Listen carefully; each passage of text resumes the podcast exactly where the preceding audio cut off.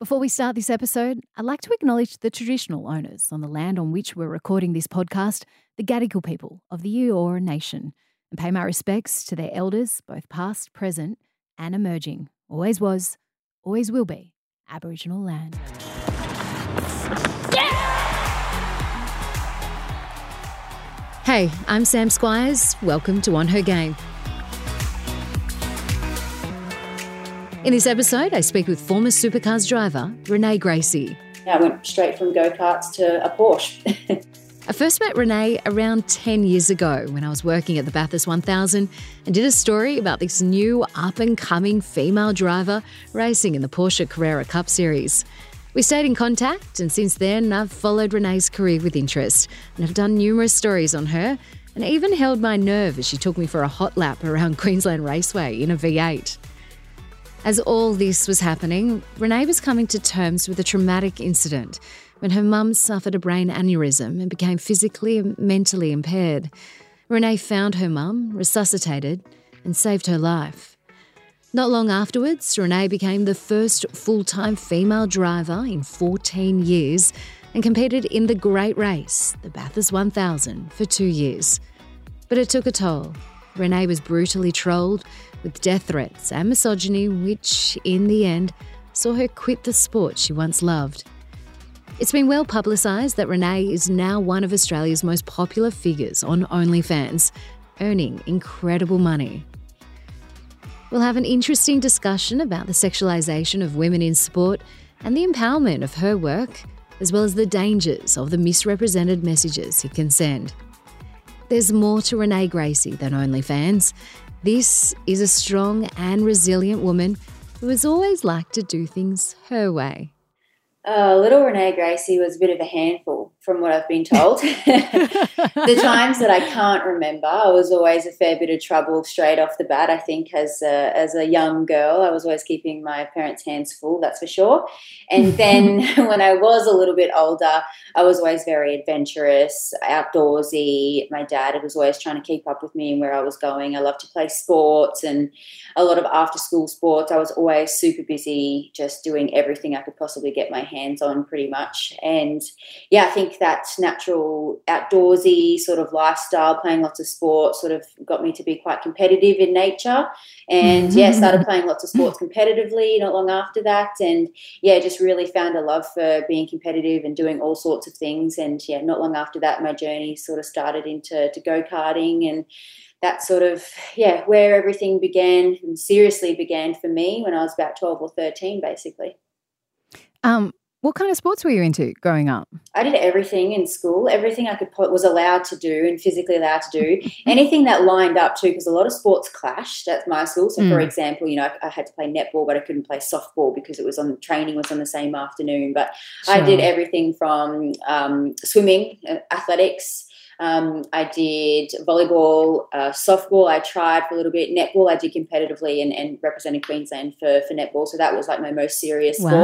I did AFL, just everything I could get my hands on. Water polo was something that I was doing very seriously at the very end.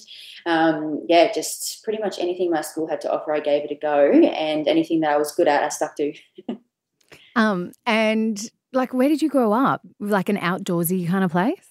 Yeah, well, I've always grown up in sort of south of Brisbane is sort of the area that I grew up in, South Brisbane. So I've always had backyards, and I got dogs from and pets from a young age. So we're going out walking and going to the beach and taking them to the beach and stuff like that. My mum would take us camping every school holidays. So we're just very lucky. We would always go to Sunshine Coast, we'd go down to Byron, and we'd just always get to be outside near the beach, near the water, near waterfalls, near lakes, near rivers, and just play around and be kids basically.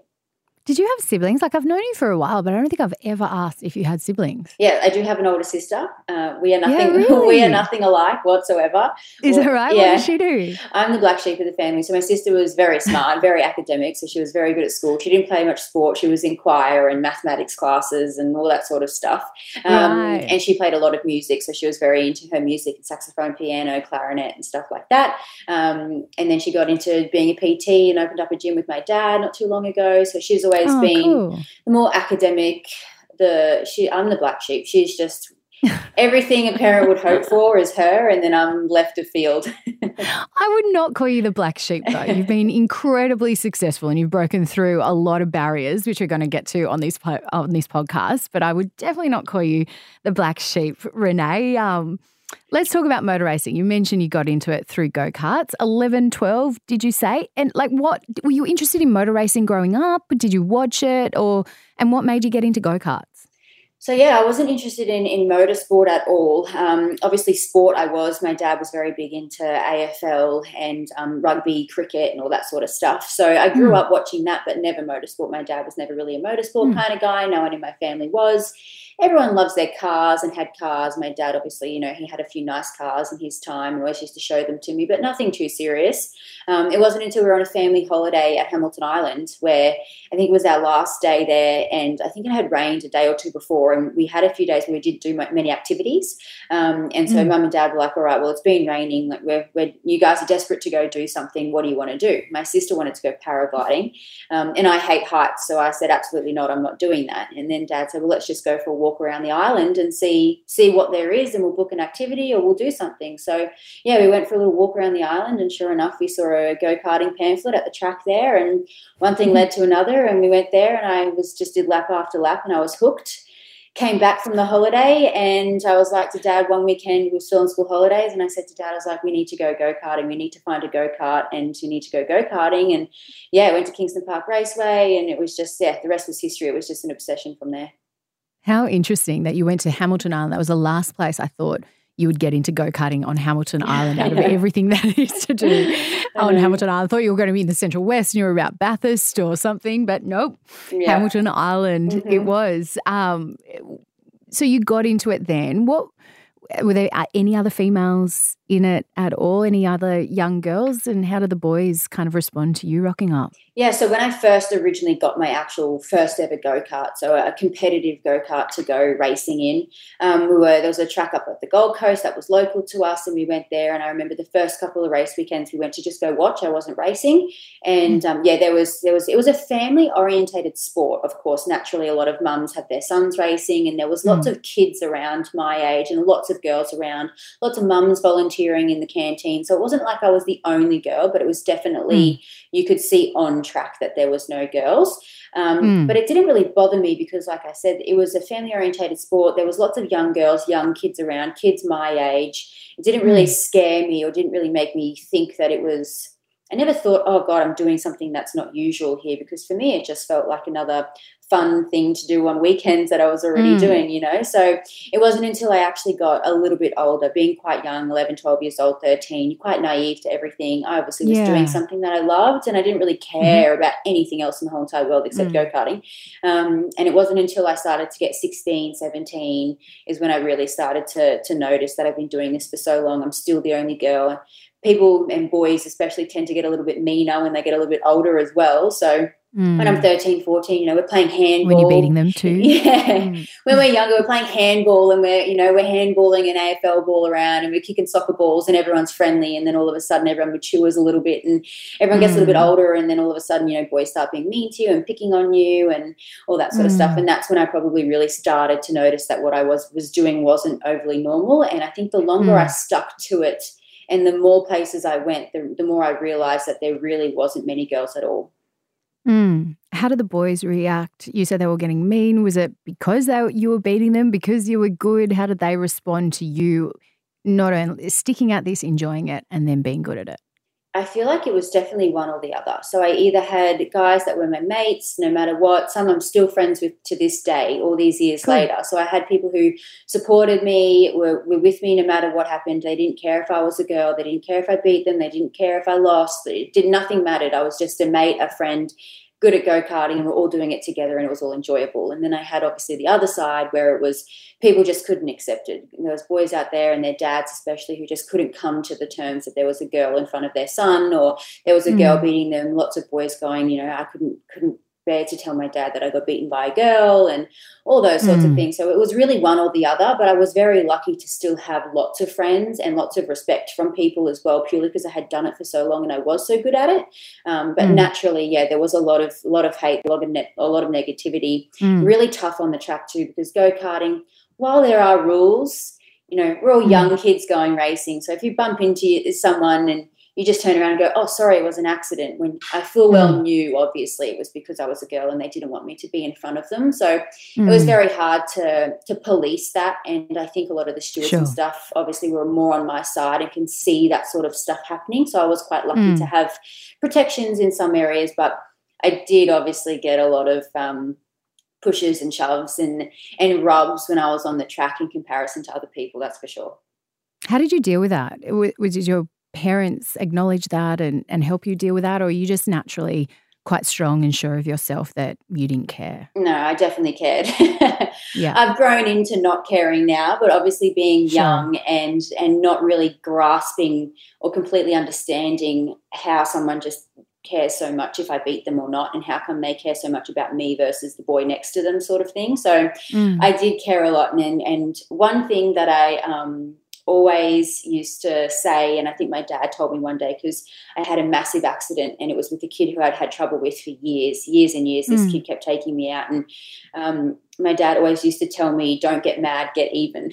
So, and Dad's like, getting even doesn't necessarily mean taking them out on the track. Getting even is, you know, bettering them in the next race without even touching them, because they've taken you out to beat you. But if you pass them properly, you've actually beaten them off skill and merit, and that's getting even. So one thing Dad would always say to me is, don't get mad, get even. So I think that definitely helped with a lot of anger issues that I had at the time, that's for sure, because I would tell myself that pretty much every race weekend. Yeah, right. Now we know how Renee Gracie became so good. Things escalated pretty quickly for you, didn't they? From when you started, you know, racing go-karts, and something like 5 years later, you're behind the wheel of an actual racing car. Yeah, it moved very quickly. When I started go-karting, obviously I was so obsessed with it, and I just was 24/7 all about go-karting. It was my life.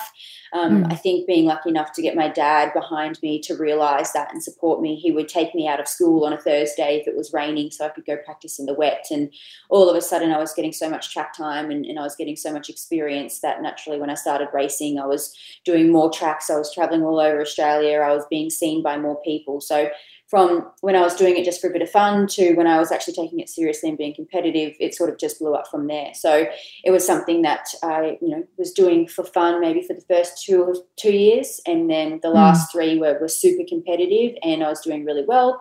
I think the last 2 years I was placed, you know, fourth in Australia 2 years in a row. So wow. From there, it obviously naturally got a lot of attention from people who are in motorsport, looking at young kids coming through.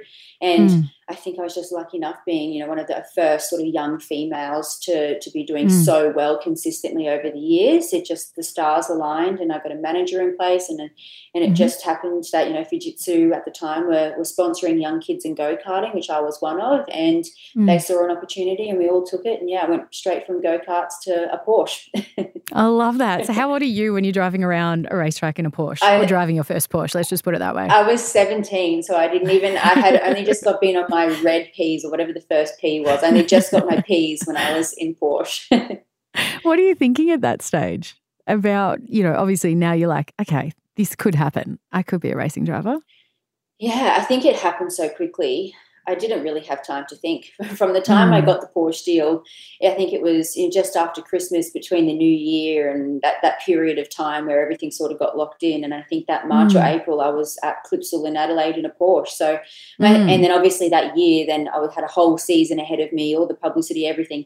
The whole year just happened. It was just done and dusted so quickly, and I didn't, my feet didn't even touch the ground, which I look at, and it's one of the things that I think of all the time, that I'm so glad it happened like that. I'm so glad it happened so quickly, because I didn't have a choice. I couldn't stop and think about anything. You know, I was just propelled into a situation, and I just had to toughen up and get through it and do it. And I'm very glad that it happened that way, because it's taught me a lot of lessons.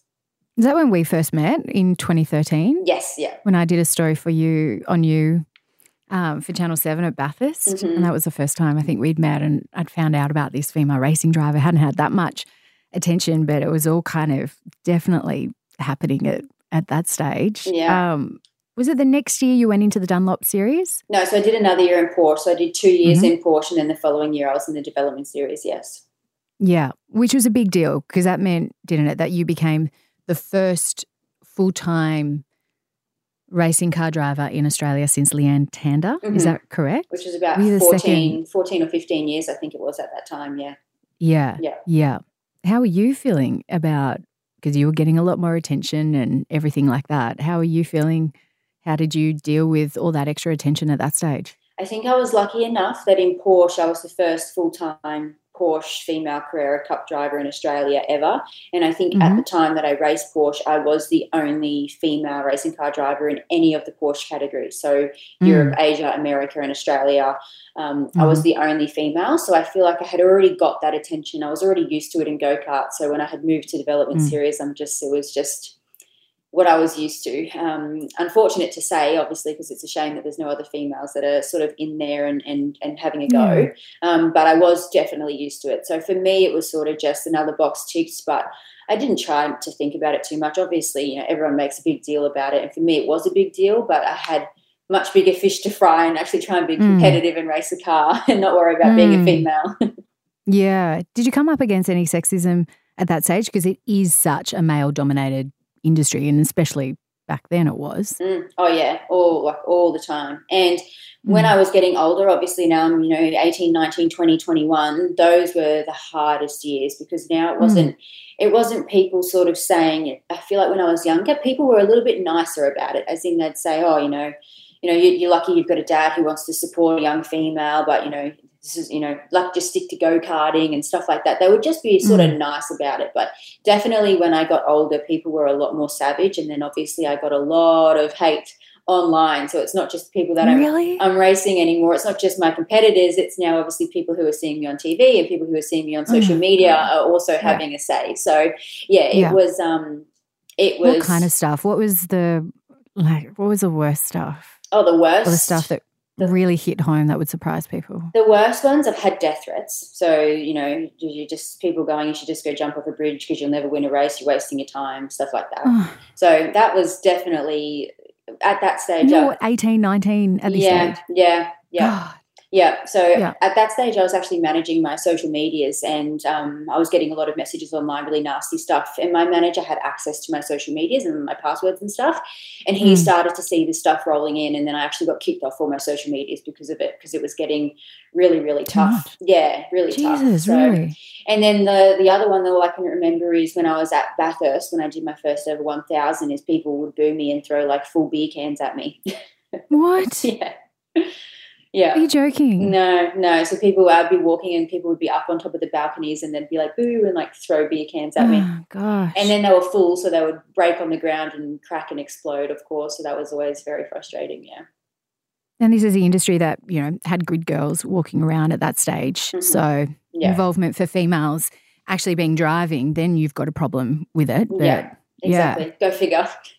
Yeah, right. Mm. Let's talk about that because it was Leanne Tander that was the first female as well, wasn't it, in that ever competed in at Bathurst. Mm-hmm. And then you and Simona Di Silvestro then became a team and competed at Bathurst. It was a big deal. Like I was so proud. It was such a great moment, I thought. And you two were such great women, and I really admired you. I did stories on you and came out. We even did a hot lap as well. Thanks for that. I had to take a few quells beforehand in case I got sick. But I love that hot lap that we did. But how did you feel knowing that you had the weight of Bathurst being such an iconic race, and also such a long time since we'd seen a female team or a female driver in the great race?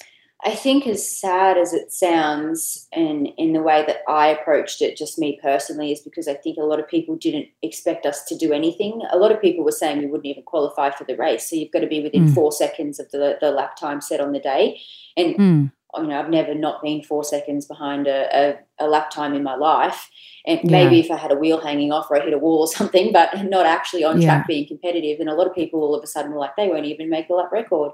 And it's like, well, I made that last year when I raced, in development series, the first time I've ever raced a V8 supercar around, here. I was well and truly within the 4 seconds. So I don't know why people would say. I feel like we were set up to just, no one thought we were going to succeed. All we had to do was just get there and finish, and it, you know, people were going to be shocked regardless. Obviously that wasn't our goal, but I knew the standards when the bar was set pretty low that we didn't really have much to lose other than to just give it our best, because worst case we crash and everyone thought we were going to crash anyway, worst case we don't finish, everyone thought we weren't going to finish anyway, so what have we got to lose, you know? So for me, I didn't really feel like there was pressure at all, because I just knew if we finished and if we placed, we would be better than what anyone thought we were going to do.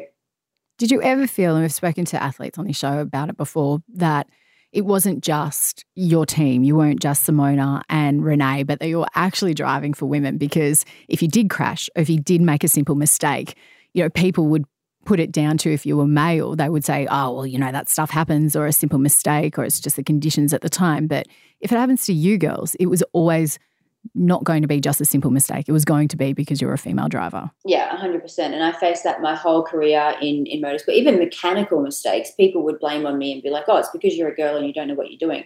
It's like, I have nothing to do with how the tyre is bolted onto my car, FYI. I just drive the car. And people would always leave comments like that, and they would always come back to us, because you don't know what you're doing and you didn't do this and you didn't do that. Even jobs that weren't related to me, even just actual fluke mistakes, racing incidents, things that happen, it was always drawn back to me. So, of course, that was always going to be, and always is and still will be, for any female. It's always just the natural excuse for a male to pull out when someone's doing well at something. And if the second you show a mistake or make a mistake or show points of weaknesses, even when I used to show emotion or get upset, people would be like, oh, it's because you're a female, you can't control your emotions. You can't win. Yeah, exactly. So it was just a constant thing, unfortunately, and forever will be. How did Simona deal with that same kind of pressure? Did she get the same level of trolling and everything? Because obviously she was an IndyCar driver. She'd tested Formula Ones over in Europe as well, and came back over to Australia, and she ended up competing in the V8 Supercars series. But, you know, for her coming in at this very new stage and competing in Bathurst with you, did she experience that same level of trolling and aggression online? Yeah, there was definitely trolling. It was interesting, because I feel like there was a few different points of trolls. There was people who just purely didn't like me. There was people who purely didn't like Simona because, you know, she raced IndyCar and she might have had one bad result, or, you know, she had an accident where her car was on fire, and people blamed that on her and just didn't like her. And people maybe liked me because I was Australian and she wasn't Australian, and they didn't know who she was, so they didn't like her. So we had people sort of split in the middle, but we also had people who supported both of us as well and just loved the fact that, you know, both of us were here, and a lot of people who learnt about Simona and learnt to love her, and obviously her future to be in Supercars, they obviously became a fan of her. But then we also did have a lot of people who didn't like both of us. So, yeah. Or just the fact that you're female. Yeah, and we were there. A men's sport. Yeah, exactly. So we had a bit of everything. We had people who loved me, hated her, people who loved her, hated me, people who hated both of us, people who loved both of us. So it was a very interesting thing to see happening. A lot of people at signing sessions, for example, some people would walk up to her and not even get a signature from me. They would just get a signature from her. So, and a lot of people would only want me to sign a shirt or sign merchandise, and they wouldn't get her to sign it. So it was a very interesting dynamic. And yeah, it's sad that it has to happen, and it's sad that it's, you know, something that we have to deal with, but it's an unfortunate reality. Yeah. And I'm glad that we're talking about it, because the more we talk about it and people know about it, the more we can call it out and try to stop that from happening.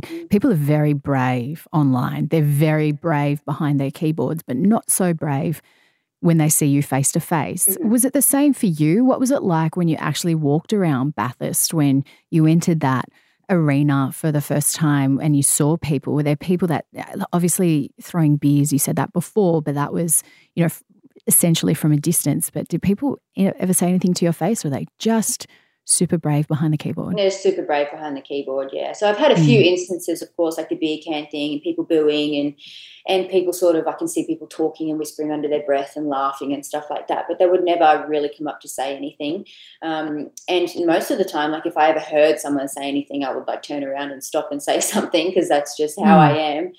And I think when people, there've been a few instances where that had happened from other competitors and other people, where people had got wind that I would stand up for myself. People generally really after that they sort of backed off and knew that it wasn't worth getting in the argument and worth me fighting them over it. So it was obviously Bathurst was such a huge weekend. Those small minor instances were such a small percentage of all the amazingness that went on and the support, you know. I'll never forget when we did the signing session, our first ever signing session. We sit outside for an hour, table and chair in the direct sunlight, and, you know, at Bathurst in October. And it's, you know, a 27-degree day and it's just hot, and we're sitting there, and we had by far the biggest crowd, audience and line. We had people that had lined up to get stuff signed for like 3 hours. That's how long our line was. So seeing that, looking up pit lane and seeing that, you know, some other guys had actually packed their tables up and left because there was no one waiting.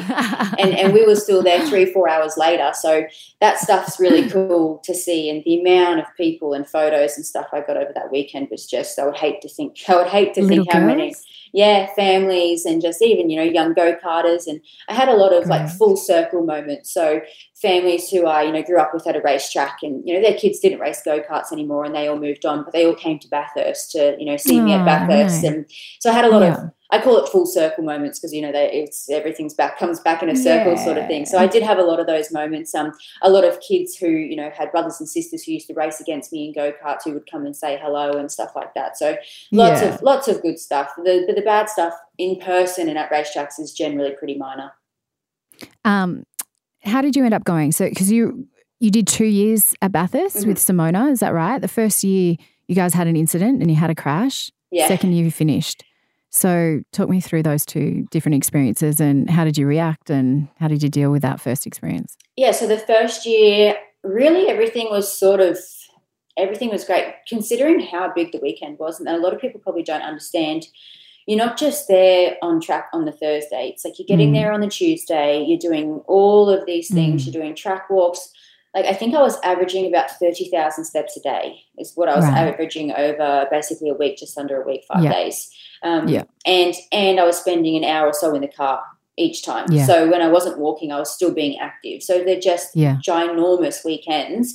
And the amount of live TV and press coverages and stuff. So everything went so smoothly in regards. Especially you girls in particular. Yeah. Like you had extra attention, extra press commitments, I can imagine. So just to be able to do all those commitments, get on all the TVs, get in the newspaper and just do everything and accomplish, you know, being at Bathurst, doing laps and doing everything. For me, I consider it a great year and obviously one of the best moments of my life, even though I crashed into the wall. Yeah. But I still drove back to pit lane. We still went out. We still finished and we still finished. We were declared in the race, so we got points and we actually were a declared finish. Oh, you finished that first year? Yes, so we did actually finish. Okay. So so we scored points and it was all legit. It was in the history books, you know what I mean? So it didn't go down as a DNF. It didn't go down as it did not start. So that was the most important thing. And the second year was by far obviously a lot better personally because I didn't crash. That was great. We had a few hiccups. I think there was in the first year there was a bit of rain as well. So the rain obviously threw a spanner in the works because Simona had never driven in the rain before. So she was obviously out when it started raining and that sort of stuffed our whole plan. And she was also like, this is the first time of V8s. I was there with you when she first hopped into a V8 for the first time, and you can't underestimate like racing a vehicle for the first time in just like a couple of weeks beforehand, really. Yeah, and then we go to Bathurst and, you know, some of her last stints for the race after racing for 6 or 7 hours, it's in the rain. So you know, we were lucky to just finish all of that and just tick it off and get it done. So we were very fortunate. And the second year obviously was great, and we finished 14th overall. So that's a real achievement, and we were both relatively competitive. And, you know, based off, you know, the year that we had before, we took what we could, and we had to change teams and change cars as well, which also wasn't very easy because there was big changes that had happened, and working with a completely different team is basically like starting from scratch. We didn't get any of the previous data. We didn't get any of the previous information we tried getting the year before. So it was another big stepping stone. Tough.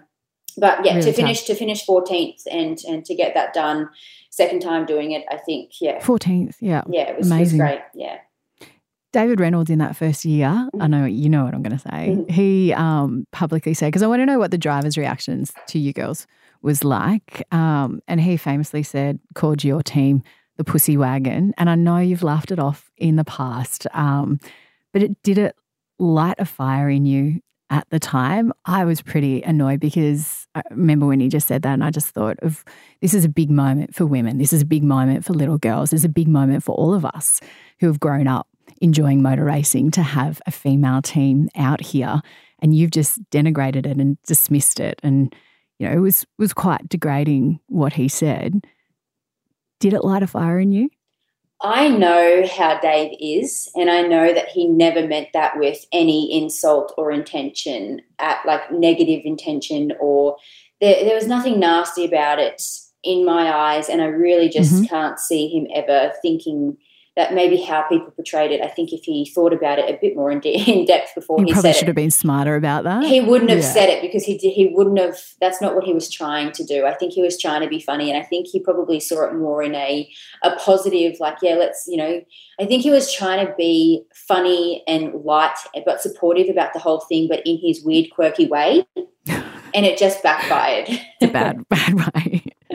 I do truly think if he thought about it slightly a bit more in typical Dave fashion, he doesn't think about much very quickly, but I do think if he thought about it in depth just a little bit longer, I don't think he would have said it because it's definitely not, I think, how it came across and how he meant it. No, it came across terribly. Yeah, and I didn't know about it. I was doing interviews, and obviously everything was 100 miles an hour for me that weekend, and I think it was, it was just after qualifying or just after something. So naturally, so busy, and I remember someone coming up from Supercars tapping me on the back of the shoulder, and they've gone, look, after this meeting we need to discuss something with you. So I'm like, yeah, okay, no worries, and then had the meeting that I was having, and then they said, look, this is what's happened.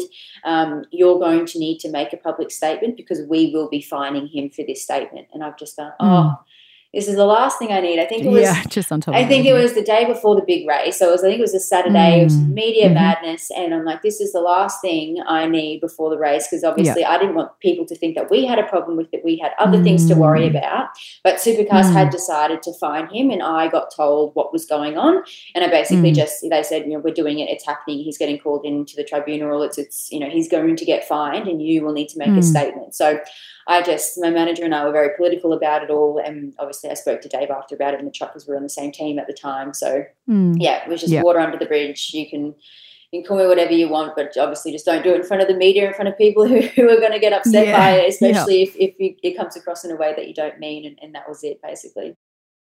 I just want to take a bit of a pause at the moment. I just want to talk about your mum, if that's okay, because you quite close with your mum growing up? Growing up, yeah. When I was go-karting and stuff, obviously a lot of time away, and she had to be at home with my sister and stuff, so she couldn't come to a lot of race meetings, and a few go-kart meetings here and there and a few Porsche races, obviously as best as she could, local ones, Queensland Raceway and stuff. She did her best, but obviously, and I had a sister. My dad and I were obviously away racing all the time, and someone needed to be home. My sister still needed to be taken to school and stuff like that. So she missed out on a lot, which was probably unfortunate for her because I know that she probably would have liked to attend it more. Yeah. Yeah. Can you talk me through about the day that you found her? Was it on the kitchen floor?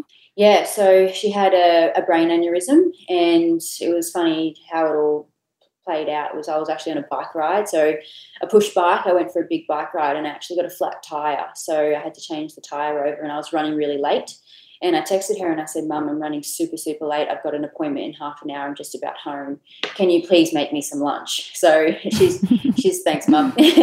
And so she's made me some lunch, and I got home, and my mum, being a typical mum, she's not very messy. She made me a sandwich. Normally she'd pack everything up. The sandwich is either going to be wrapped in cling wrap or in a container ready for me to take, right?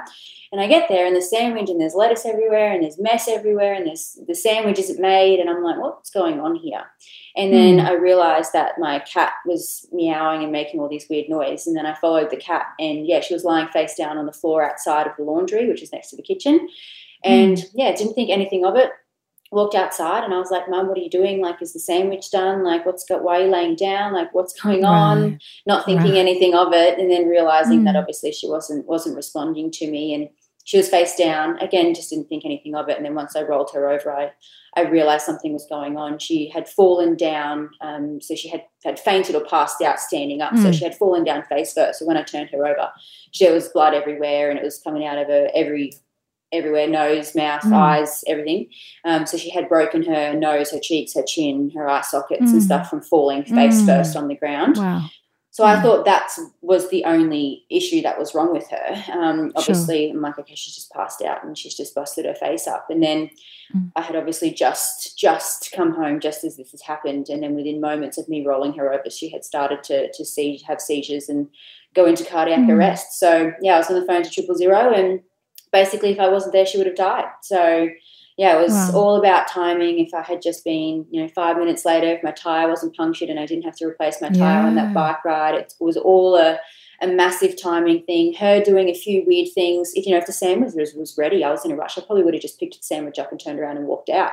As silly as that sounds, as a spoiled little, young girl living at home getting mum to make her lunch. But, if the sandwich was wrapped up and I probably would have just picked it up and turned around and walked out and not thought anything of it. But because I texted her, asking her, can you make me some lunch and needs to be ready, I need to grab it and go. And she said, yes, no worries. The fact that it wasn't ready, and when you look into all of the small little things and just think about the timing and everything, and, if I wasn't there at the time when the ambulance and everything came, naturally afterwards, because it was quite a traumatic thing, I was getting counselling in the hospital and, they basically said it was this would have happened about a minute or two before you got home, and a minute or two later she would have passed away if you weren't there. So, wow.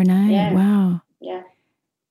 This is a big deal. Like, this is quite a traumatic incident. You did CPR, am I right, on her with the help of 000? Yeah, so I had to keep her airways open because she was like having a seizure, so I had to make sure that she wasn't going to swallow her tongue, and she was vomiting at the time, so I had to actually physically go in and remove anything that could block her airway. And, at this time she was in what they were telling me at the time was like cardiac arrest, so I just had to make sure that she was still breathing, clear airways.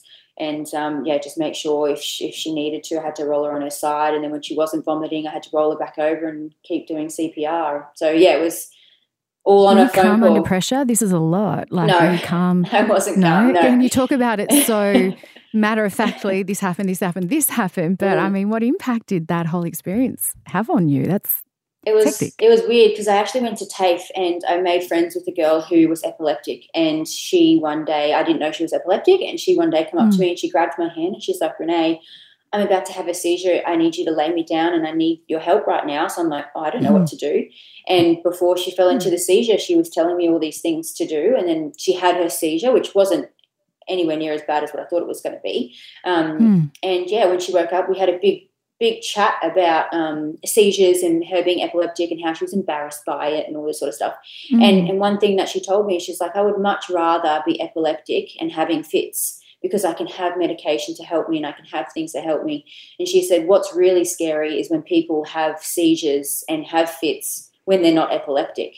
And so right in that moment when my mum was having a seizure, I knew to roll her over on her side because of my friend in TAFE, Georgia. And so naturally I rolled her straight over. I called 000, and the first thing that ran through my mind was I remembered her telling me how dangerous it is for someone to have a seizure, especially if they don't have any underlying issues like epilepsy, to be giving them a seizure. So I just remember in that moment I was just like, this is really, really, really bad, and it just freaked me out. Yeah. Yeah. Mm-hmm. Did you talk to a counsellor at hospital afterwards? Did you have to go see anyone afterwards or have any kind of PTSD about this experience? No, it was weird because obviously once my mum, I got to see her before she went in to have brain surgery. So before she went in, she actually got a bit of her brain removed and all the blood drained out of her brain and her skull. And so when she was just going in, when she left, so when she was having her seizures and stuff, obviously I had just basically seen her at the brink of death.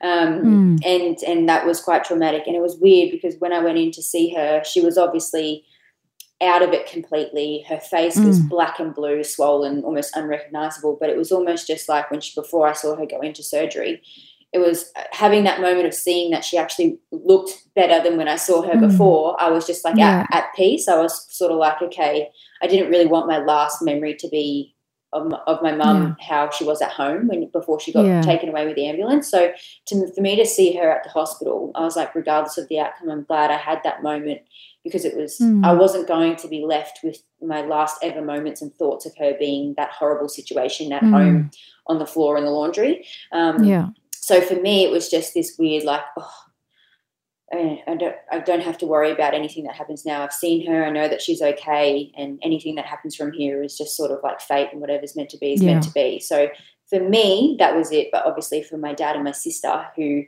know, left the home that morning, and Mum was fine, and all of a sudden my sister was working and her phone was obviously turned off because she worked at a bar. She wasn't allowed her phone. So she worked for like another 4 hours before she turned her phone back on.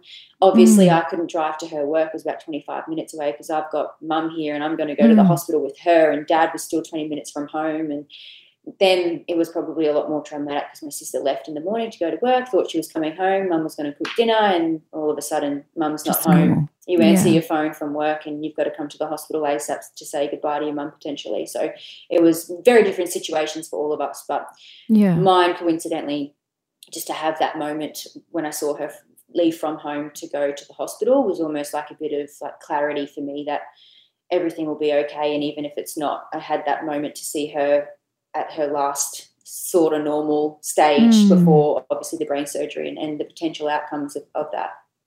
She did survive though? Yeah, she did survive, yes, but she is mentally and physically disabled. So she's got about the mental capacity of, they say, about 2 to 3. So she can speak but she can't really write. She's obviously, she doesn't move around. She's bedridden, so she's not paralysed as such. Her left side is severely weakened, but we unfortunately just couldn't afford to do the physio and to do the ongoing rehab. My dad couldn't afford it at the time, and we had to make the decision to put her in a home. So, and now it's obviously too far gone where she's too weak. She hasn't walked for so many years. It's unfortunately not something that we'll be able to save from now on and get her back up and walking ever again. Do you miss your mum? How she was? I do think about it all the time, and especially now my sister's had a baby, and you know all of our lives are moving on naturally as you would expect, and I do think about all the time the stuff that I've achieved and accomplished, how she would handle the situations and where I would be and what she'd be doing based off where I am and things that we could do together. And I think about it all the time, but it's really hard because I try not to think about it as well and get too deep into thought. I try to think about, I wonder what Mum would think about, if I was to tell her living in this house, like I reckon she'd be over every day, and I think about those sorts of things. But I try not to miss or reminisce too much on anything else, as horrible as it sounds, as some people cope with it in different ways. But my sister and I are very similar, which is good, is that we both sort of, we have moments where we sort of might laugh and joke and be like, oh, God, imagine if Mum knew that, or, little things like that where we joke and laugh and giggle because we know what she'd be like or maybe what she'd say and whatever else. But as for really sitting down and thinking too much about stuff into detail, I really try to avoid it as best I can. It was definitely tough. We took my sister's new son to go see her the other week, and so that was obviously quite a tough situation. Obviously her not really ever understanding that she's got a grandson, but she can still see the baby and holds the baby, but she'll never be able to draw the conclusions that that's her. She's a grandmum now. And you have a tattoo of your mum, don't you? Is that... Yeah, not of your mum, but one that represents one of your tattoos. Yeah, so she represents your mum. Yeah, so her favourite flower was an orchid. So I got an orchid right between on my sternum, between my on my breastbone, between my boobs, underneath, and it's just to represent her, close to the heart. Obviously, couldn't get it quite on my heart, but I got it as close as I could. So it's just an orchid. It was her favourite flower, so I got an orchid there for her, and then my sister also got an orchid on her leg as well. I think it made you more resilient as well, didn't it? You always, from the moment I met you, had this inner strength in you, this resilience that, you could see from the first moment that you met. Do you put that down, to your mum and that incident and, having to deal with a lot early on? Yeah, I think just naturally everything in my life leading up to those moments anyway, I think I've always been put in tough situations, like all the go-karting and all the stuff that I've been to, and then I'm faced with a situation like that. I definitely feel like I'm glad it was me too, because, if it was my sister, she would have probably never recovered from it. That would have been the most traumatic thing that ever happened to her life and probably altered her life completely, to be honest. She's just not – we're just not the same. Not that she's not strong, because we're strong in different ways, but something like that would have probably altered her life completely. Same with my dad, to be honest. So, yeah, I'm glad it was me, because I've sort of always had that inner strength, and it was sort of just one of those things where when it was happening, I was just sort of tunnel vision and just was freaking out, but I just knew that something was wrong and I had to just be there and tough it out. There was nothing I could do. So you went Porsche Carrera Cup, Dunlop Series, Bathurst twice, you're Renee Gracie. Why did you quit V8s in the end, or the supercars in the end? It's a long-winded question sometimes. It can be a very long answer depending on how much you know, but in the most basic terms, I lost my passion for it. It was something that the racing became a very small percentage of what I was doing. The racing was no longer the main focus. It was all about me, how I looked, interviews. It was the sponsors that I had, even though they were amazing. It was, a fan posted a photo of me on Facebook and I ran into them at a BP instead of a Caltex. And they posted online, and then all of a sudden I'm getting a phone call from Caltex going, why are you taking a photo with a fan at a BP? How come you're not at a Caltex fueling up? And it's these little things where it's just like, well, I'm sorry that I had to stop and pull over and go to the toilet, okay, and I'm driving, I'm just driving and I needed to pee and I wanted a water bottle, like I just wanted something to eat. I'm sorry, And it's having to explain that and then going, well, it's not good enough and you've got Caltex cards and you should be stopping at Caltex's and why would you ever take a photo with signage in the back and little things like that just constantly. Even just to the point where people, were saying things on social media, people would see me in public and they would take photos and share them and I wasn't wearing the correct uniform or I was wearing a shirt that, was just not fitting or just crazy, crazy stuff that you would never even imagine. It just became so draining and I got so over it. I lost my passion for it. It wasn't about the racing anymore. People were so concerned on me. I felt like a transaction towards the end. I felt like people were just dealing with me because they obviously wanted to make something from me, which is totally fine because I benefited from it too. But it got to the point where I felt like it just wasn't benefiting anymore and it was just really – It was honestly at one stage it was the vein of my existence. I would wake up in the morning and I would just be like, what today? What is going to happen today? It's going to be hate. It's going to be someone telling me to go kill myself. Is it going to be someone, who I've upset or I've posted a photo or some fan abusing me? And I was just, what's going to happen today that I have to deal with, which it shouldn't even be something that I'm dealing with, basically. Yeah. So I just got over it. And then obviously all the bullying, the trolling, I was looking at going into supercars at the time, so there was obviously lots of people talking, lots of people saying things. I was just dealing with, misogynistic men 24/7, just super competitive environment, plus all the fans, the trolls, sponsors, just every single thing I dealt with towards the end was just, it just wasn't worth it for me anymore. And financially, like you talk about being a transaction, but one of the things that a lot of people find astounding that you didn't make that much money from racing. No, I made no money. So I still had a job on the side. I did driver training and stuff on the side, a bit of pocket money. But my program, I was one of the only fully sponsored drivers. So a lot of drivers obviously have, lucky enough to have wealthy parents or uncles or aunties or, acquire money, I would say easily, but no money is easy to acquire. But they would have means to access large amounts of money for family businesses and whatever it may be, generally parents or relatives.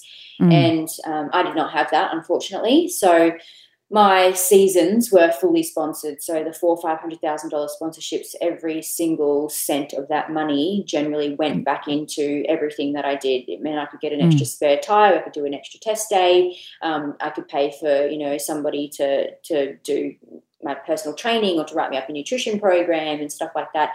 No cent was ever put back to me, but I chose to do that because obviously I had a goal of eventually hopefully trying to make it full-time and to get paid, so it was a sacrifice that I took.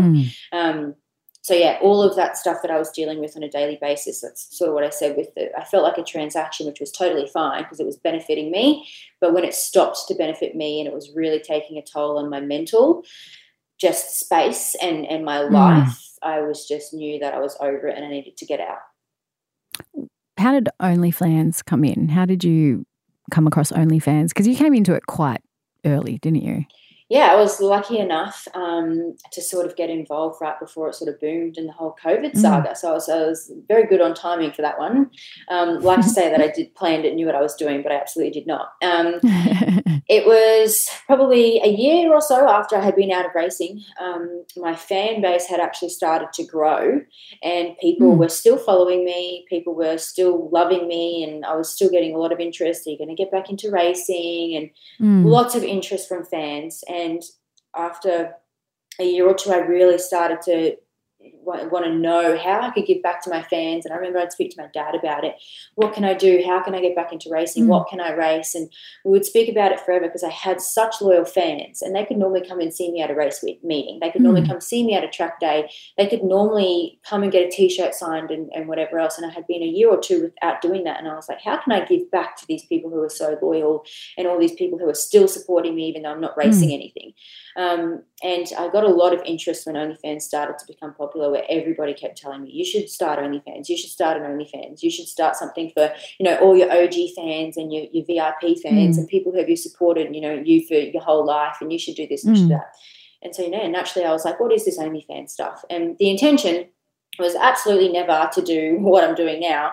It was more just to have a paid private sort of version of my Instagram, to have, you know, bikini pics and to do lives and to do more Q&As and have it but just for my VIP fans and my OG fans, which I knew I had a lot of, and just have something to service them and to make them happy. There was never meant to be any nudity. That was never the plan in the beginning at all. It was all just going to be slightly sexier, more candid Renee, basically, that I was obviously too scared to show on social media because I had been molded in a way to how to present myself on social media for so long when I was racing. It was basically just to some other platform to express myself, and people were paying to see it, and I could chat one-on-one and just give something back to the OG fans that I knew I had, and that was the original intention of my OnlyFans. What did it allow you to do financially, OnlyFans? Everything. Everything I ever dreamed of. Yeah. Everything. I have, obviously, even right now, I have full financial freedom.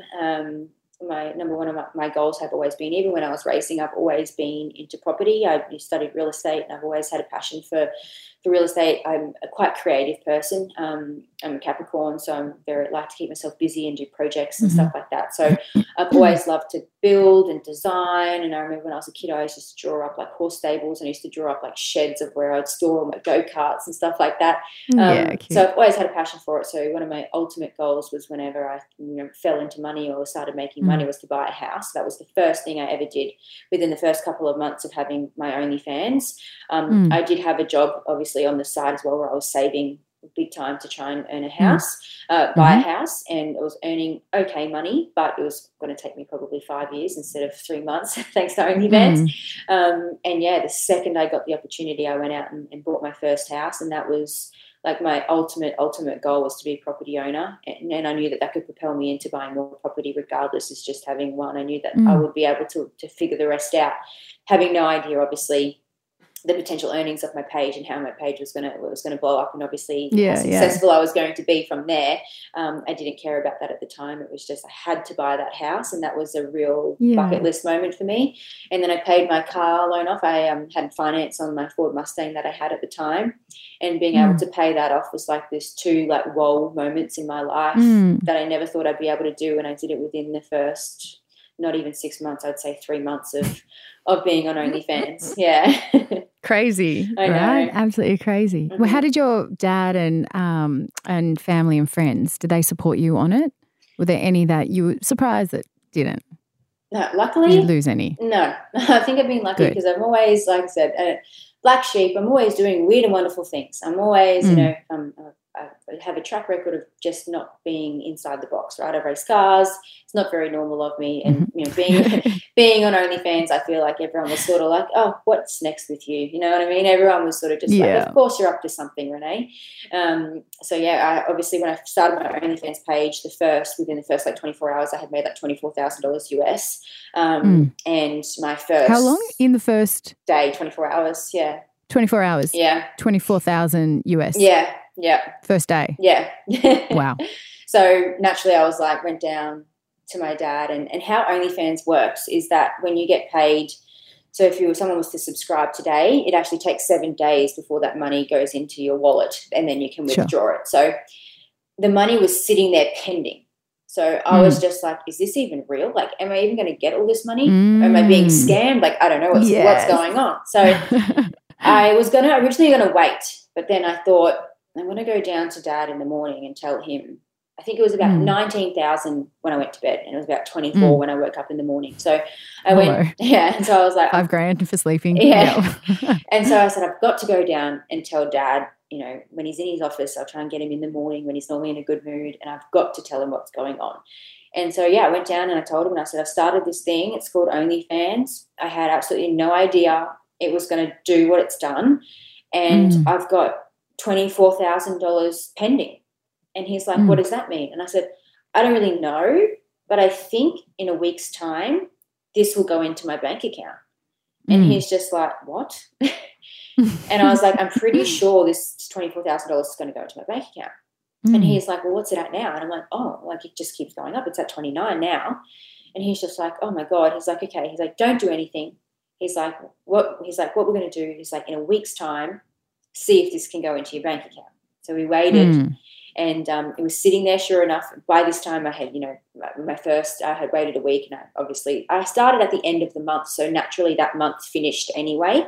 So I finished that month, and because it was a couple of days later. And so my November finished, and I just said to Dad, I was like, well, this is what I've made this month according to OnlyFans, and this is how much is still pending, and this is how much I have in my bank account. And Dad said, well, just put $1,000 in and see if it's there. So I put $1,000 in, and 3 days later it was in my bank account. And then my dad was like, oh my God. He's like, okay. So he's like, how much is in there? And I'm like, it worked out to be $40,000 or something crazy. And yeah, I just said to him, I was like, this is my money. Like, this is it. He said, this is happening. And I said, and I'm like, I'm a couple of days into December, and I was like, I'm already at $20,000 again. Yeah. And so I think just the volume of money and how quick it came when we discovered it came real, it quickly went from, he didn't even care about what the hell OnlyFans was. It was like, we got to figure out what we're going to do with all this money, Renee, because this is insane. So we got to set things up. I need to speak to your accountant. We need to start figuring things out ASAP. It was very quick from no questions were asked about OnlyFans anymore. It was quickly propelled into, you need to set yourself up real quick and properly, otherwise you're going to get yourself in a lot of trouble. So again, it happened so quickly, so fast. We didn't really have time to think. We just sort of had to act on it as quickly as we could. In the past, society has heaped a lot of shame on women for being sexual and for flaunting that sexuality. Did you feel that as well from outside, people that don't understand at all? Because the thing is, and to be honest, like at first I was a little bit challenged because I've known you for so long. I was a bit challenged at first with all these images, but I was kind of conditioned in an era when women in sport in particular, the only way they could get on the front page of a paper was if they were in some kind of raunchy, if they were sexualized in some kind of way. That was the only way women in sport or female athletes could get any coverage, if they were sexualized. So then when I started seeing like yourself and young athletes, then, you know, being sexual themselves, I got a little confused at first. I was quite challenged because I adore you. I've known you for so long. And I was like, why are we doing what they did to us before? But I really came to the conclusion and had to think about it quite deeply. I thought, well, no, like you're in charge here. You're in charge of your profile. You're in charge of how you're portrayed. You have total control. And I came to realize there's a difference between being sexual, which is quite empowering, and being sexualized when you don't have a choice. Yeah, totally agree. So for me, the intention for my OnlyFans was never to obviously be like that. Sure, it was to show a little bit more and to actually upload bikini pics because I was way too scared to do that on my Instagram and all that sort of stuff. But the intention was never to be overly sexual at all. Hey, it's me, Sam. So from here, my conversation with Renee takes a really interesting path as we discuss the sexualization of women in sport and also how Renee's career enabled her to feel comfortable in her own skin and celebrate her body in a way she never would have otherwise. Renee then addressed issues facing younger people in a world where sharing nude pictures and videos has become extremely problematic. That conversation I'm holding over until next week for a very special episode of On Her Mind. Now let's get back to this conversation and where Renee's career goes from here. Enjoy. What about a comeback in motor racing? You've talked about that before. Yeah, so it's something that I'm still looking at. I'm still thinking, I'm still trying, I'm still figuring out what I can do. I've obviously had lots of people message me over the years since I've put out sort of a little inquiry about a year and a half ago, 2 years ago now. It's just, for me, my biggest thing is when I left racing, obviously I lost my passion for it. I obviously will still always have a deep love for it. I dedicated, a quarter of half my life to it, basically, from 13 to 23. So I dedicated so many years to it, where it was all I lived and breathed and thought about. It was just 100% of my life at those 10 years was motorsport. So I feel like I always will have a passion for it, but I want to do something that actually reignites that passion. I don't want it to be stressful. I don't want it to be, obviously it's going to be media frenzy and it'll be crazy in a circus no matter what I do, but I want to have the passion there, and I want to get back into racing and feel that feeling I felt, in my first 2 years of Porsche, when it was actually enjoyable and before everything went crazy. That's how I want to feel again. I want to be competitive. I want to have that, like, that fire burning, the obsession and the goal to do well. And if I can't get that and I can't replicate that, I just can't do it for my own mental sanity. And obviously, naturally, going back into it now with the profile that I have, I was the only female and I was a young girl back then, which obviously generated a lot of interest. But to go back in it again now, with everything that's happened and who I am now, 10 years later, it would really need to be something that I'm in the utmost control of to make sure that I have a good time, as crazy as that sounds. Not a lot of people probably go racing to have a good time, but I don't need to go racing because I've obviously got my other sources of income. But it would just need to be a fun, enjoyable event and something that just would reignite my passion and love for motorsport, and hopefully not make me go, this is why I left it in the first place. Yeah. You know what I mean? So that's important for me. You talked about funding your own team. Would that be a possibility or? Yeah, so I looked into it. The hardest thing obviously with doing it myself was people can just literally say no. And it's something that I figured out pretty quickly, to be honest, when I first started looking about a year ago. Who would say no? Anyone. Supercars, everyone that I sort of fished around with, even teams, hey, have you got a car for me to run? Yeah, we've got a car, but we can't run you. Sorry, our sponsors won't let us. And they want to be associated with someone who's, on OnlyFans and stuff like that. So I learnt that pretty quickly. So I feel like if it's something that Do they still have grid girls at Supercars? I think they're done now. Great. I think they do, but there's hypocrisy there. Yeah, that's okay. I think they do have some, depending on the race, but I really think they just wear a bit boringer clothes. Like they have them on the podiums and stuff like that, but they're wearing like a t-shirt and pants, so they're dressed nicely. They're not in bikinis anymore.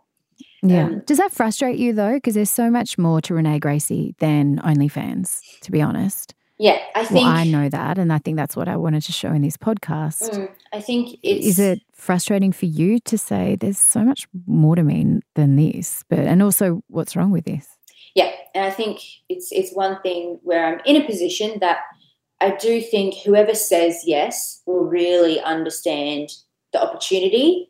They'll understand the potential in me, and they'll see bigger picture, and they'll do what most people do when they meet me and they get to know me is actually look past OnlyFans and realise that that's just such a small percentage of who I am and what I do and my story. My story is a majority, and I've only done OnlyFans for 3 years. Like it's not a big percentage of my life. So for me, I think the person who says yes will be all in, and it'll be an amazing experience and opportunity, whatever it may be, if I can manage to pull something off, because there'll be lots of hurdles that I have to overcome.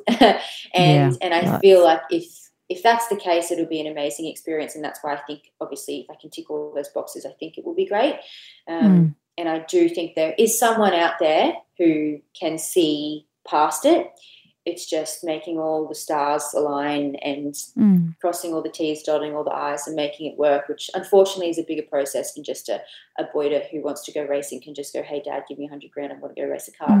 It's not that easy for me, unfortunately. And I tried to do that and go forward and go, well, I'll put up some money. And people were just like, well, we're not going to run, Renee Gracie Racing, and we're not going to have, what are you going to have on the side, like condom sponsors and stuff like that. So, yeah, it's, I think if I had legitimate sponsors and legitimate teams and legitimate people behind me, I think it's, it will become possible. Backing myself, I think, is pointless because people can just say no, where it's if they're saying no to a team owner who has legitimate cars and legitimate teams and who's had, backing in the sport for years and they're supporting me, people might change their mind.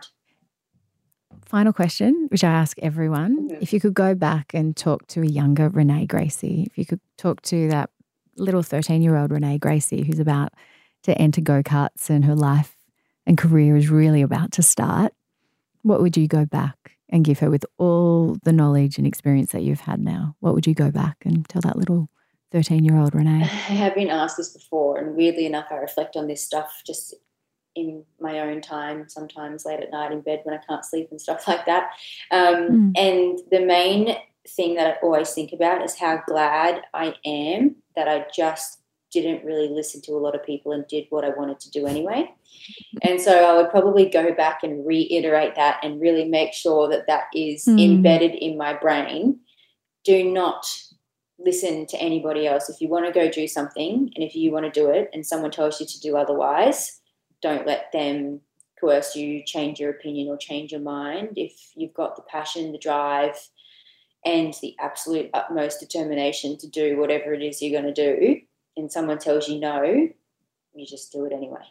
Because there was definitely moments in my life where I did whatever I wanted to do, but there were definitely moments towards the end of my racing career and stuff where I wasn't doing what I felt was right, and I think that that was another reason that led to losing my passion in motorsport and things falling apart because I wasn't telling people, no, I'm not doing this media call. No, I don't want to do that today. I want to do this. I need to do this. And I feel like when those moments in time sort of flash through my mind, I wish that I just did what I wanted to do. And I feel like doing what I wanted to do got me to where I was, and then not doing what I wanted to do also led to sort of the ending and the finishing of everything. So that's definitely one of the things that I think about quite often is I know myself best and I'll do what I want to do. Yeah, I love it. I love it. Well, you say you're the black sheep of the family, but I doubt that, and I don't think that's the case at all, Renee. You've been a champion of your family and you've broken through a lot of barriers, I think, in your career, and there's a lot more to Renee Gracie than OnlyFans, but geez, OnlyFans has done a lot for you as well. And I just think you should be really proud of how far you've come and everything you've achieved. And I've really enjoyed being along for the journey from those early days, doing those stories on the Porsche Carrera Cup to seeing where you are now. It's been great. So thank you, Renee, and thank you for agreeing and coming on Her Game and sharing your story. I really appreciate it. Thank you for having me.